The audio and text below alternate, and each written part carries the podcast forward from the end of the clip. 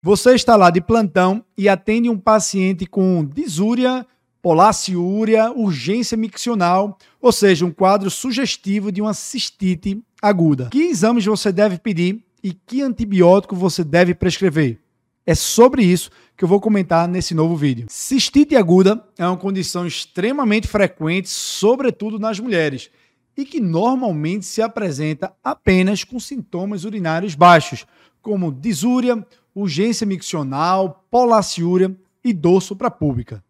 A ocorrência de sintomas sistêmicos como febre, calafrios, prostração intensa já devem sinalizar a ocorrência de uma infecção urinária complicada como uma pielonefrite aguda. Se você estiver diante de uma mulher que não seja gestante, não tenha uma doença urológica subjacente, como urolitíase, não seja imunocomprometida, diabética descompensada ou que tenha algum fator de risco para germes multiresistentes, como uso prévio de antibiótico ou internamento hospitalar recente, você não necessita solicitar nenhum outro exame complementar, como sumário de urina ou urocultura, e você já pode, já está autorizado a introduzir de imediato um esquema antimicrobiano. Vale lembrar, porém, que você deve sempre questionar para esta paciente se ela não tem sintomas sugestivos de uma vulvovaginite,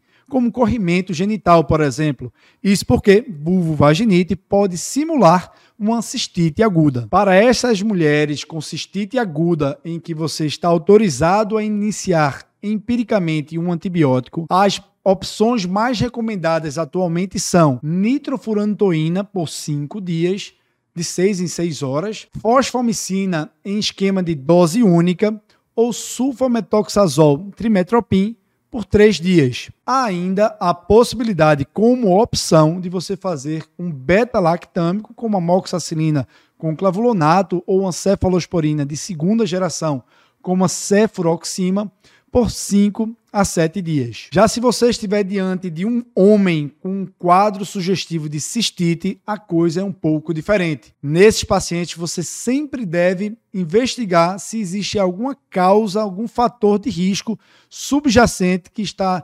contribuindo para a ocorrência desse quadro infeccioso. Então é prudente avaliar se ele não tem uma doença prostática, como hiperplasia prostática benigna ou uma bexiga neurogênica por diabetes, enfim, alguma anormalidade que possa estar contribuindo para o surgimento da cistite. Num homem com cistite, você sempre deve, ao contrário do que eu citei para a mulher, você sempre deve solicitar um estudo de urina, um sumário de urina e uma urocultura. E é importantíssimo atentar para a possibilidade de uma prostatite. Investigar sempre se esse homem não tem dor pélvica ou dor perineal ou febre que pode sugerir uma prostatite que muitas vezes se apresenta também com sintomas sugestivos de cistite. Isso é importante porque caso o homem tenha uma prostatite, o tratamento é diferente é um tratamento mais demorado, que via de regra deve ser por quatro semanas. Mas se o homem de fato tem uma cistite, você pode optar por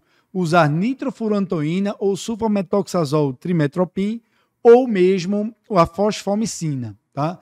E as quinolonas? Eu não falei até aqui das quinolonas. Bom, normalmente as quinolonas tanto para homem como para mulheres, só devem ser reservados para quadros de infecção mais complicada, como pielonefrite ou para a prostatite que eu citei. Isso se deve à crescente resistência dos uropatógenos às quinolonas e também a uma maior chance de ocorrência de eventos de efeitos colaterais com o uso dessas drogas, das quinolonas, como, por exemplo, delírio, é, redução do limiar convulsivo, disglicemias, e até mesmo lesões tendíneas, musculares e ou mesmo ruptura de aneurisma de aorta. Bom, então essas eram as dicas sobre cistite aguda que eu queria passar para vocês nesse vídeo. Um forte abraço.